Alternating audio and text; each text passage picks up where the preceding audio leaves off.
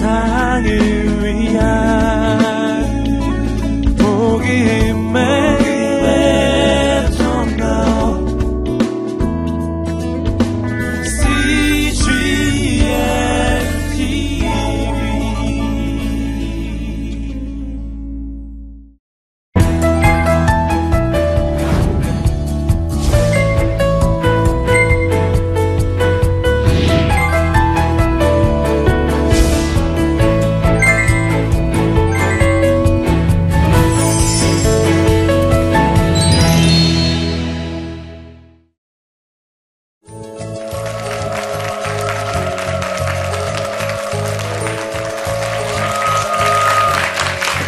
안녕하세요.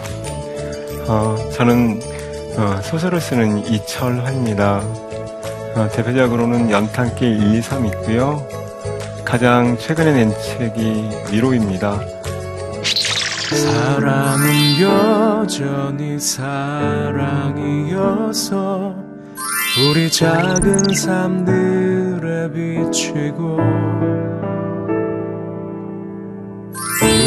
밤 지나면 새날이 오듯 하나님이 모든 것을 지으시되 때를 따라 아름답게 하셨고 사람에게는 영혼을 사모하는 마음을 주셨느니라 그러나 하나님 하시는 일의 시종을 사람으로 측량할 수 없게 하셨도다.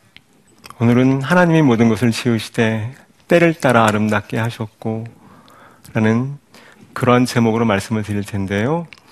오늘 제가 푯대 삼을 말씀은 신명기 11장 11절부터 13절까지 말씀입니다. 너희가 건너가서 차지할 땅은 산과 골짜기가 있어서 하늘에서 내리는 비를 흡수하는 땅이요 내 여호와 하나님께서 돌봐주시는 땅이라 연초부터 연말까지 내 여호와 하나님의 눈이 항상 그 위에 있느니라. 이 말씀을 푯대 삼아 이야기를 전하려고 합니다. 높은 산이 있습니다. 사람들은 흔히 인생을 이런 높은 산에 비유하기도 하지요. 우리는 살아가기 위해서 원튼 원하지 않든 이런 가파른 산을 넘어야 할 때가 있는 것 같습니다. 다음 그림을 한번 봐주시기 바랍니다. 위에 있는 그림 보시면요. 오르다 이렇게 적혀 있습니다. 아래에 있는 그림에는 내려오다 이렇게 적혀 있습니다. 누구나 동의할 수 있는 현상인 것 같습니다. 그런데 다음 그림은 어쩌면 고개를 갸웃하실 수 있습니다. 위에 있는 그림은 오르다라고 적혀 있고요. 아래에 있는 그림의 화살표의 방향으로 볼 때는 내려오다 해야 하는데 거기도 역시 오르다라고 적혀 있죠. 그래서 사람들은 이 그림 앞에서 고개를 갸웃할 수 있습니다. 그렇지만 우리가 넘어야 할 산은 산이 하나가 아니라는 것이죠. 산을 넘으면 이제 광활한 들판이 나올 줄 알았는데 또 다른 산이 복병처럼 있으니까요. 다음 그림 한번 보시죠. 첫 번째 산을 올랐으면 내려오면 광활한 들판이 있을 줄 알았는데 더 높은 산이 있지요.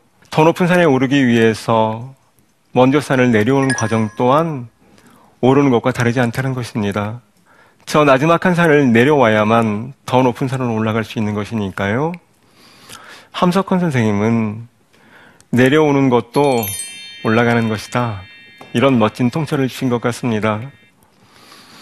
살다 보면 가끔씩 내리막길을 체험할 때가 있는데 그 내리막길이 없다면 더 높이 올라가지 못한다는 것이죠. 내리막길이 가르쳐주는 겸손과 진실이 있다는 것이죠. 만약에 누군가 모여서요, 자유에 관해 이야기를 하고 있다면 그들은 틀림없이 자유를 빼앗긴 사람들입니다. 자유를 누리고 있는 사람들은 굳이 모여서 자유를 이야기하지 않습니다. 우리는 자유를 빼앗겼을 때 비로소 자유의 소중함을 깨닫고 그것을 말하니까요.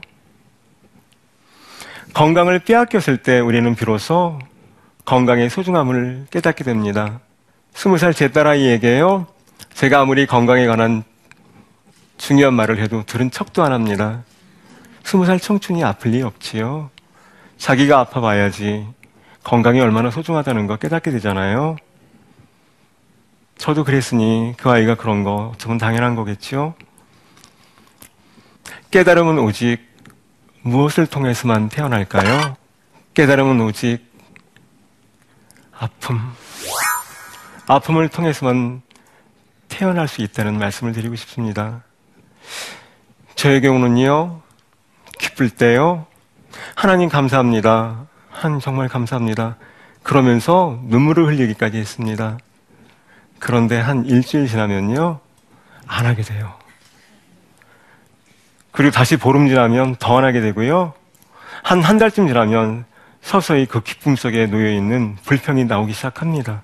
깨달음은 오직 아픔을 통해서만 태어난다는 말, 저는 참 많이 공감합니다. 연탄길 원고는 다섯 번 거절당했고, 그 사이 3년이 지났습니다. 저는요, 연탄길 원고를 보냈을 때, 출판사에서 금세 연락 올 거라고 생각했습니다. 제 아내에게 말은 하지 않았지만, 한 일주일 열흘 이내에 굉장히 집안에 기쁜 일이 생길 거라고 그렇게만 얘기했습니다. 그런데 3년이 지나도록 아무 곳에서 연락이 오지 않았습니다. 한 출판사에 보내고 3개월에서 6개월 정도를 보통 기다렸거든요. 근데 연락을 주지 않았어요. 저는 하나를 알게 됐습니다. 제 원고가 얼마나 형편없는 원고인지. 당장 나와서 계약하자고. 왜 이렇게 좋은 원고를 아직까지 갖고 있었냐고 그렇게 전화 올 거라고 생각했거든요. 그런데 3년 거절 당하니까요. 내 원고가 얼마나 형편없는가 라는 질문을 품게 됐습니다. 그런데요. 단지 아픔만 있었던 것은 아닙니다. 아픔을 통해서 제 원고와 저 자신을 정직하게 바라볼 수 있었거든요. 사람들의 무관심 받을 때 있는 것 같습니다. 심지어는 사람들의 비웃음도 받을 때가 있는 것 같습니다. 믿음을 향해 가다 보면 더욱더 그럴 때 있는 것 같고요. 그런데 사람들의 무관심과 비웃음, 그것조차 견뎌낼 수 있을 때, 나 자신과 정직하게 대면하게 된다네요. 마음은 많이 아팠지만, 그래서 나 모르게 눈물을 글썽인 적도 있었지만, 원고는 더욱 좋아졌습니다. 적어도 책이 나와도 된다고 했던 시점부터 3년 동안을 더 고친 거잖아요. 제 그릇이 참으로 보잘 것 없이 작지만 그 작은 그릇의 최대치까지 저는 올라갈 수 있었습니다. 원고를 고쳐야 한다고 마음 먹었으니까요. 제 원고가 형편없다고 생각하게 됐으니까요. 그리고 그림도 그리고 싶었습니다. 그래서 30장의 그림을 더 그려 넣었습니다. 지금 보시는 그림이 제가 연탄길에 넣기 위해서 그린 첫 번째 그림입니다. 그리고 그것은 여섯 번째 출판사에서 출간되었고요. 현재까지 430만 부의 네, 판매가 이루어졌습니다. 12년, 13년 지났나요? 꼬박? 근데 지금도 많은 독자들의 사랑을 받고 있습니다. 만약에 제가 첫 번째 출판사나 두 번째 출판사에서 혹은 다섯 번째 출판사에서 책을 출간했더라면 원고도 조금 더 좋아질 일이 없었고요. 그림도 들어가지 못했을 것입니다. 저건 다섯 번의 거절이 만든 경이적인 판매였거든요. 근데 문제가 생겼습니다. 하나님의 축복일 거라고만 호언 장담을 했는데 또 다른 깨달음이 왔습니다. 나를 기쁘게 한 것은 나를 슬프게 할 수도 있다는 걸 알았지요. 연탄길이 저에게 딱 그랬습니다. 왜냐하면 그것이 세상 많은 사람들의 사랑을 받고 단 한 번도 원고 청탁을 받아본 적이 없는 저에게 원고 청탁도 많이 들어왔고요. 인터뷰하자는 세상에 관심도 많았습니다. 그런데 저는요, 그때부터 5년 동안 우울증과 어지럼증에 시달리게 됩니다. 얼마나 어지러웠냐면요, 다섯 걸음을 걷기가 어렵습니다. 그러니까 일하지 못하지요. 저희 집 밖으로 나가지 못합니다. 화장실에 갈 때도 벽에 붙어서 가야 마음이 놓입니다. 그렇다면 그렇다면 그 사람이 30대 청년인데, 물론 결혼했지만, 30대 청년이 세상 밖으로 한 걸음도 걸어 나갈 수 없다면 그 사람이 우울증에 빠지는 건 당연한 거잖아요. 그것이 금세 해결됐다면 모르지만 1년, 2년 계속 되는데 그 사람은 우울증 걸릴 수 있는 거잖아요. 이유는 간단했습니다. 30대 저는 이미 결혼했고 가족을 부양해야 하니까요. 일을 해야 했습니다. 그러니까 낮에는 입시학원에서 학생들을 가르쳤고요. 집에 돌아오면 씻고 어쩌고 하면 11시. 보통 11시나 12시에 원고 작업을 시작해서요. 새벽 4시까지 거의 7년 동안을 했습니다. 새벽에만 일해야 되니까 시간이 많이 걸렸지요. 그리고 취재까지 해야 되니까 더 많이 걸렸습니다. 7년 동안 건강을 돌보지 않은 자의 몸. 제대로 될 리 없지요. 그래서 저는 걷지 못했던 겁니다. 몸의 균형이 깨어져 갔고요. 7년 동안 과로한 탓이었습니다. 그러나 분명한 건 제가 저때 분별력이 있었더라면 저는 저렇게 극한까지 저를 몰고 가지 않았습니다. 저는 분명히 세상에 대한 욕망이 있었고 30대 청년은 그러한 분별력을 충분히 갖지 못할 만큼 힘이 넘칩니다. 사진을 한번 보십시오. 저를 찍은 게 아니었고요. 큰아이가 작은 딸아이를 사진 찍기 위해서 여기 봐 하고 불렀을 때 작은 아이가 눈길이 오른쪽으로 확 쏠렸죠? 작은 딸아이를 찍다가 아주 운이 없게도 제까지, 저까지 찍은 겁니다. 저게 언제냐면요. 제가 5년 동안 깊은 우울증 알았는데 그때 밤이 되어도 제 방에 불을 켜지 않았습니다. 밥도 거의 못 먹었지요. 제 아내가 밥을 안 먹으니까 물 마른 밥을 들고서 문 밖에서 울었습니다. 자기 혼자 힘으로 안 되면 저희 엄마한테 말해요. 어머니까지 와 오셔갖고 눈물을 흘리시면서 이거 먹어야 되지 않겠느냐고 그러셨습니다. 저 아이가 태어나던 해에 저는 우울증이 시작됐고 저 아이가 다섯 살이 됐을 때 겨우 일어났습니다. 제가 저 아이에게 안아주려고 가까이 오라 그러면 안 옵니다. 아이들은 압니다. 어린 시절부터 자기를 안아준 사람과 안아주지 않은 사람을. 저는 아이를 안아줄 수 없었던 게요. 아이를 안으면 눈물만 나오거든요. 그냥 페인처럼 방 안에만 누워 있었습니다. 딱 죽은 자였습니다. 몸이 무너지면 정신도 무너진다는 거, 기도도 할 수 없는 사람이 되어버린다는 거, 저는 그때 알았거든요. 그래도 하나님의 사랑이 없었다면 어찌 제가 저 터널에서 다시 빛 가운데로 나왔겠습니까? 저희 아내와 저희 형은 그들은 빛 속에 있으면서 어둠에 갇혀 있는 저에게 너는 지금 어둠 속에 있다고 어서 그 어둠을 벗어나야 한다고 말하지 않았습니다. 그들은 제가 갇혀 있는 어둠 속으로 기꺼이 들어왔지요. 그리고 제 손을 이끌고 다시 환한 빛 속으로 나와 주었습니다. 병원에 갔다 와서 힘없이 바로 들어오자마자 누워있는 모습입니다. 저게 머리를 보시면 온전한 사람의 머리가 아니죠? 한 달 동안 머리 안 감을 때도 있습니다. 늘 죽음을 생각했습니다. 그러나 성경을 읽지 못했지만 밤에 제 오른쪽에 있는 성경에 손을 올리지 못하면 잠을 못 잤습니다. 두려워서. 아침에 깨어나지 못할 수 있겠다는 생각이 들어서요. 누워도 여전히 어지럽거든요. 가끔씩 벽을 잡아야 할 만큼 어지러웠거든요. 하지만 아픔을 통해 저는 소중한 것이 무엇인지 알게 됐습니다. 단지 건강이 소중하다는 것만 깨달은 것이 아니었습니다. 아픔이 없다면 사람은 겸손을 어찌 배울 수 있겠는가?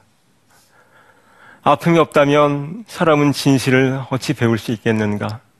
그러나 또 다른 깨달음은 나를 슬프게 한 것은 나를 기쁘게 할 수 있다는 것도 알았습니다.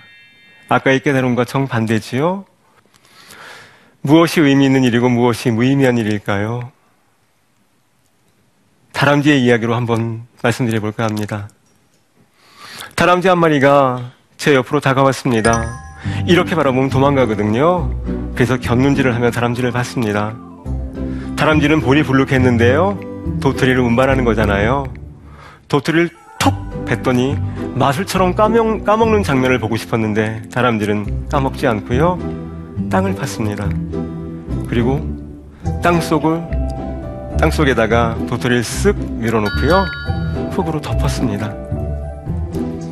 그런데 사람들이 도토리를 감춰놓고서요. 몇 개를 찾는가 봤더니 열개 중에 한 개도 잘못 찾는데요. 다람쥐 발은요, 나무에 올라가기에 최적화되어 있지만 땅을 파기에 최적화되어 있지 않습니다. 다람쥐도 땅을 파려면 굉장히 아팠을 거예요. 우리 땅 안 파지잖아요. 맨손으로. 우린 다람쥐에게 말할 수 있습니다. 너는 참 어리석어. 땅에 감추지 마. 열개 중에 다섯 개를 찾을 수 있다면 모르지만 너는 한 개도 못 찾잖아. 너는 헛수고를 한 거야. 무의미한 일을 한 거라고. 그냥 이렇게 놔둬. 그러면 네가 다시 먹을 수도 있고 네가 못 먹는다 해도 너희 친구들이 먹을 수 있잖아. 왜 잔뜩 감춰놔서 아무에게도 득이 될 수 없는 그런 일을 하고 있니? 이렇게 말할 수도 있습니다. 그런데 다람쥐의 생각은 달랐습니다. 물론 내가 일부러 감춰놓은 건 아니야. 하지만 내가 못 찾은 도토리가 땅 속에서 싹이 나고 이렇게 도토리 나무가 되면 지금 당장엔 우리들이 먹을 수 있는 양식이 아니지만 우리의 새끼의 새끼의 새끼들이 먹고 살아갈 소중한 양식이 되는 거야. 그것은 생명과도 같은 일이거든. 그러니까 내가 땅 속에 도토리를 감추는 일은 무의미한 일이 아니야. 난 그렇게 생각하지 않아. 다람쥐의 말이 참 일리 있다는 생각이 들었습니다. 지금 하고 있는 일이 의미 있는 일인가, 무의미한 일인가, 우리는 가끔쯤 생각해 볼 때가 있습니다. 계획했던 것을 성공했을 때 참 의미 있었다, 보람이 있었다, 이렇게 말하고요. 계획했던 일을 실패했을 때 참 무의미한 짓을 했다, 쓸데없는 시간을 보냈다, 우리는 이렇게 말할 때도 있는 것 같습니다. 저 또한 그렇습니다. 5년 동안 그 참혹했던 시간, 저에게는 제 나이까지 잃어버리는 무의미한 시간이었거든요. 그런데요, 그것이 정말 의미 있는 일인지, 무의미한 일인지, 그것을 아직 알 수 없다는 것이죠. 지금 현재 기도하며 진심으로 최선을 다하고 있다면, 그것이 성공과 실패를 떠나서 의미 있는 일이 될 가능성이 많다는 것이죠. 왜냐하면 실패를 통해서 우리는 삶의 중요한 것들을 배우니까요. 너희는 이 세대를 본받지 말고 오직 마음을 새롭게 함으로 변화를 받아 하나님의 선하시고 기뻐하시고 온전하신 뜻이 무엇인지 분별하도록 하라. 하나님 우리에게 분별력을 주문하신 것 같습니다. 그러나 그 분별력이 어떤 것인지 우리는 잘 가늠하지 못할 때도 많은 것 같고요. 우리는 지금 당장 의미를 말하고 무의미를 말하지만 그것이 의미 있는 일인지 무의미한 일인지는 다가올 시간 속에서 다가올 상황 속에서 다가올 사람들 속에서 다시 결정될 수 있다는 것이지요. 우리에게 의미 있는 일이 하나님에겐 무의미한 일일 수도 있다. 그런 생각을 해보았습니다. 우리에게 무의미한 일이 하나님에게는 의미 있는 일이 될 수 있다는 생각도 해보았습니다. 마지막으로 마무리 짓겠습니다. 제가 가장 사모하는 성경 말씀입니다.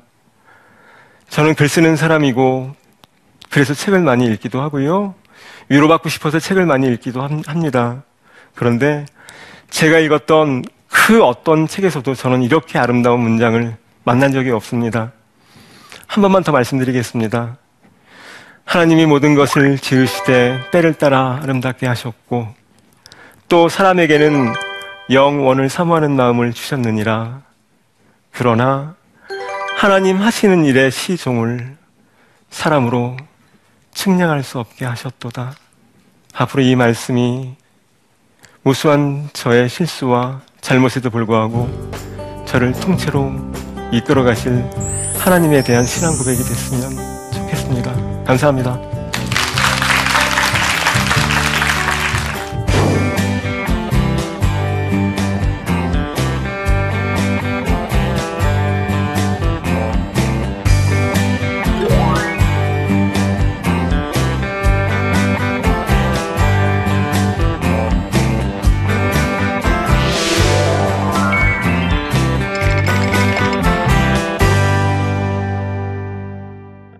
내가 가장 의지했던 것으로부터 상처를 받는다면 그 의지했던 것을 어떻게 해야 할까요? 저는 이런 질문을 제 딸아이한테 받은 적이 있어요. 큰 딸아이가요, 고등학교 때였습니다. 되게 마음에 거슬리는 친구가 있대요. 자기가 잘해주려고 하면, 어, 자기를, 그를 배려하는 사람들은 좀 무시하고요. 그를 약간 무시하려는 친구들한테는 굉장히 잘한대요. 그걸 도무지 이해할 수가 없다고 어떻게 쓰면 좋겠냐고 저한테 그렇게 물었습니다. 참 어려운 질문이었습니다. 한 친구 관계에 대해서 제가 이래라 저래라 말할 수 없는 거고 어, 저는 그 상황을 제대로 알지도 못하고요. 그들에게도 히스토리가 있을 텐데 그런 걸 알지 못하고 함부로 말할 수는 없잖아요. 그래도 질문을 했으니까 나름대로의 답변은 주고 싶었습니다. 그래서 이렇게 대답을 했지요. 길을 걷다 보면 신발 안에 돌멩이 들어올 때 있지? 제 딸아이는 있다고 얘기했습니다. 그럴 때 너는 어떡하니? 그러니까 딸아이가 말했습니다. 견딜만 하면 그냥 가고 아프면 신발 벗어 걷고 돌멩이 털어내 버린대요. 멈춰서서. 제가 얘기했습니다. 아빠도 그래. 견디겠다 싶으면 그냥 가고 견딜 수 없을 땐 그냥 신발 벗거든. 그리고 과감하게 털어내. 어쩌면 인간관계도 그런 건지도 몰라. 참을만 하면 참고 가보는 거지.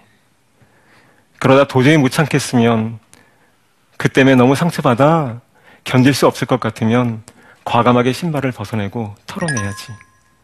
인간관계도 그런 것이 아닌가 생각돼. 다만 신발 속에 돌멩이를 털어낼 때 한 가지만 생각했으면 좋겠어. 어쩌면 아빠와 너, 우리들은 누군가 털어버린 돌멩이일 수 있다는 것. 딸아이는 고개를 끄덕이면서 저한테 그랬습니다. 아빠는 왜 이렇게 맨날 진지하냐고. 쪽팔렸습니다, 아주. 어, 또 다른 질문이 있는데요. 한번 먼저 읽어드리겠습니다. 지나고 보면 아픔을 통해 깨달음을 얻었다는 것을 알게 되지만 아픔을 겪을 당시에는 견뎌내기가 너무도 힘이 듭니다. 내 아픔과 담대하게 맞서는 법, 아픔을 이겨내는 방법, 그것은 무엇일까요? 가끔씩 나방을 보시는지요? 나방을 볼 때와 나비를 볼 때요, 사람들의 반응은 완전 판이하게 다릅니다. 나비를 보면 시인은 시를 쓰겠다고 생각하고 아이들은 그림을 그리겠다고 생각하고 어떤 아이들은 나비를 따라서 막 달려갑니다. 그런데요, 나방을 보고 사람들은 뭐라고 얘기하냐면 징그럽다. 무섭다. 어떤 아이들은 울면서 엄마에게로 막 달려갑니다. 나방이 다가온다고요? 그리고 재수없다고 말하는 사람도 있습니다. 차 위에 내려앉은 나방을 신문으로 툭 치더니 발로 밟는 아저씨를 저는 본 적이 있습니다. 어느 날 저는 나방을 그렸습니다. 책 속에 넣으려고요. 나방을 그리는데 왜 그렇게 마음이 아픈지 저를 너무 닮아 있었습니다. 태어나갖고 단 한 번도 나비보다 예쁘다는 말을 들어본 적이 없거든요. 그런데 나방은 어떻게 그렇게 장구한 세월 동안 자신의 생명을 이어올 수 있었을까요? 나방은 자기 자신을 기다려주는 그런 힘이 있었던 것 같습니다. 그래서 그렇게 장구한 세월 동안 자신의 생명을 생태계 최하위층에서 나비와 함께 면면히 자신의 생명을 이어올 수 있었다는 것이죠. 살아가다 보면 저는 제 안에서 울고 있는 나를 발견할 때가 있습니다. 그 울고 있는 나, 그의 손을 잡아줄 사람은 나밖에 없는데, 내 안에 있는 울고 있는 나를 향해 저는 뭐라고 얘기했냐면요. 참 못났다. 너는 왜 항상 그 모양이니? 너는 구제불능이야. 초등학교 6년, 중학교 3년, 고등학교 3년 동안 짝사랑했던 여자로부터 20살 무렵에 제가 사랑을 고백했던 적이 있었습니다. 이제 20살이 됐으니까 12년 동안 짝사랑 고백해야지요. 어떻게 됐을까요? 예, 깨끗하게 거절당했습니다. 집으로 돌아오는 길, 내 안에 울고 있는 그 슬픈 저의 모습을 보았습니다. 그의 손을 잡아줘야 되는데요. 잡아주지 않았습니다. 그때 생각했습니다. 그리고 그 이후로 한참 동안 생각해 보았습니다. 나를 기다려준다는 것, 참 힘든 거지만 그것처럼 눈물겨운 일 없다는 것. 지금 내 모습이 못마땅해도 언젠가는 멋진 사람이 될 거라고 나를 기다려주는 것. 지금 내게 아픔이 있다 해도 그 아픔 또한 지나갈 거라고 생각하며 나를 기다려주는 것. 지금 내 눈앞에 도저히 넘을 수 없을 것 같은 장벽이 있다 해도 언젠가는 저 장벽을 넘을 거라고 나를 기다려주는 것. 그리고 그 시간을 기다리며 예수님께 기도하는 것. 그것이 참 소중하다는 것을 알게 되었습니다. 하나님은 저를 통째로 이끌고, 가신다는 그 믿음, 그 믿음에는 확고함이 있는 것 같습니다. 정말 감사합니다.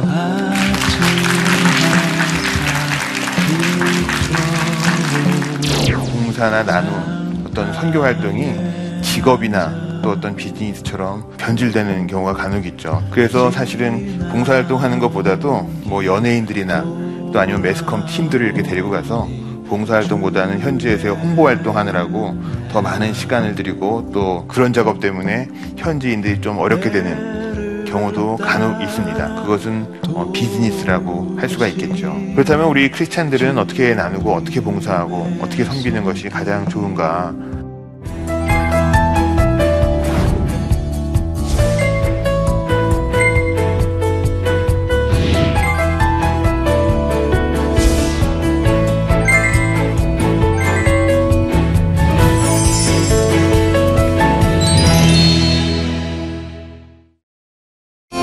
한 중풍병자가 있었습니다. 친구들은 그를 예수 앞에 두기로 했지만 무리 때문에 들어가지 못하자 지붕에 올라가 그를 달아내려 예수 앞에 놓았습니다. 예수께서는 친구들의 믿음을 보시고 중풍병자를 고쳐주셨습니다.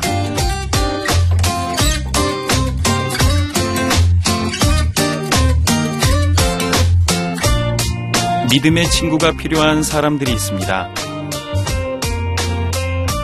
영혼의 아픔을 치료하고 영적인 갈급함을 채워주는 믿음의 친구.